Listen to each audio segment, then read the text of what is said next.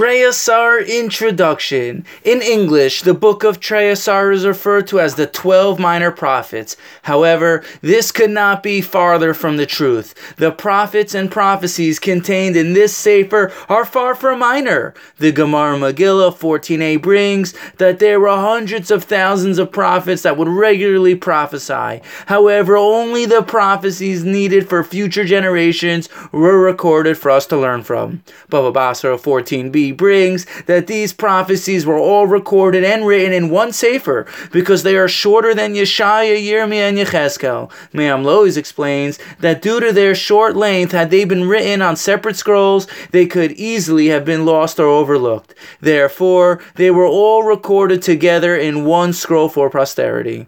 The prophets contained in Trey Asar are Hosea, Yoel, Amos, Ovadia, Yonah, Micha, Nochum, Chabakuk, Svanya, Chagai, Zechariah, and Malachi. Malachi. Trey Asar was compiled and written by the Anshe Knesset Agadola, the men of the Great Assembly, and were not written by the prophets themselves, with the exception of Chaggai, Zechariah, and Malachi, who lived in the times of the second Beis Hamikdash and understood that the prophetic spirit was leaving the nation and they would be the last of the prophets. They and therefore wrote down their prophecies and attached them to the others in this Sefer.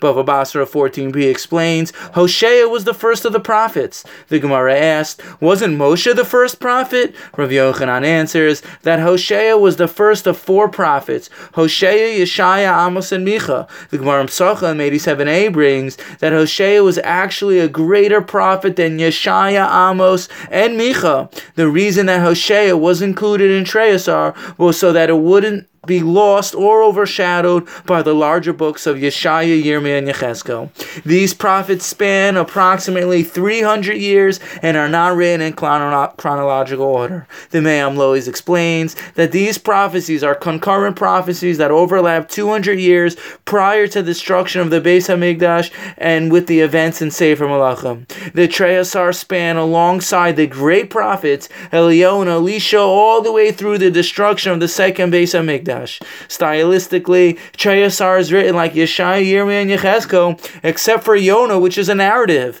There are also those who say that Yonah wrote his own prophecy, as brought in Bamidbar Rabbah. There are three major themes running through Trey Asar. They are warnings to the nation that their sins would be the cause of destruction, calls to Am Yisrael to do tshuva and come close to Hashem, no matter what they have done in their lives, and awesome prophecies about the ingathering of the exiles, the building of the third Beis Hamikdash, and the final redemption with the revelation of Mashiach ben David. Learning these sefarim seems to have become a disappearing endeavor. Join us every day as we glean lessons from the Navi while covering each parak in just five minutes, connecting to the greatest prophets of all time. Whether you read the parak at a glance or you listen to the Nach Daily audio class on the parak, it will surely bring a pleasure to Hashem. These prophets are very relevant to our lives and are sadly not studied enough. Trey Asar is the last book of the prophets, and with the completion of Trey Asar, Nach Daily will be finishing the entire Nevi'im. We'll be starting Hosea in the next year. Thank you for listening, and have a wonderful day.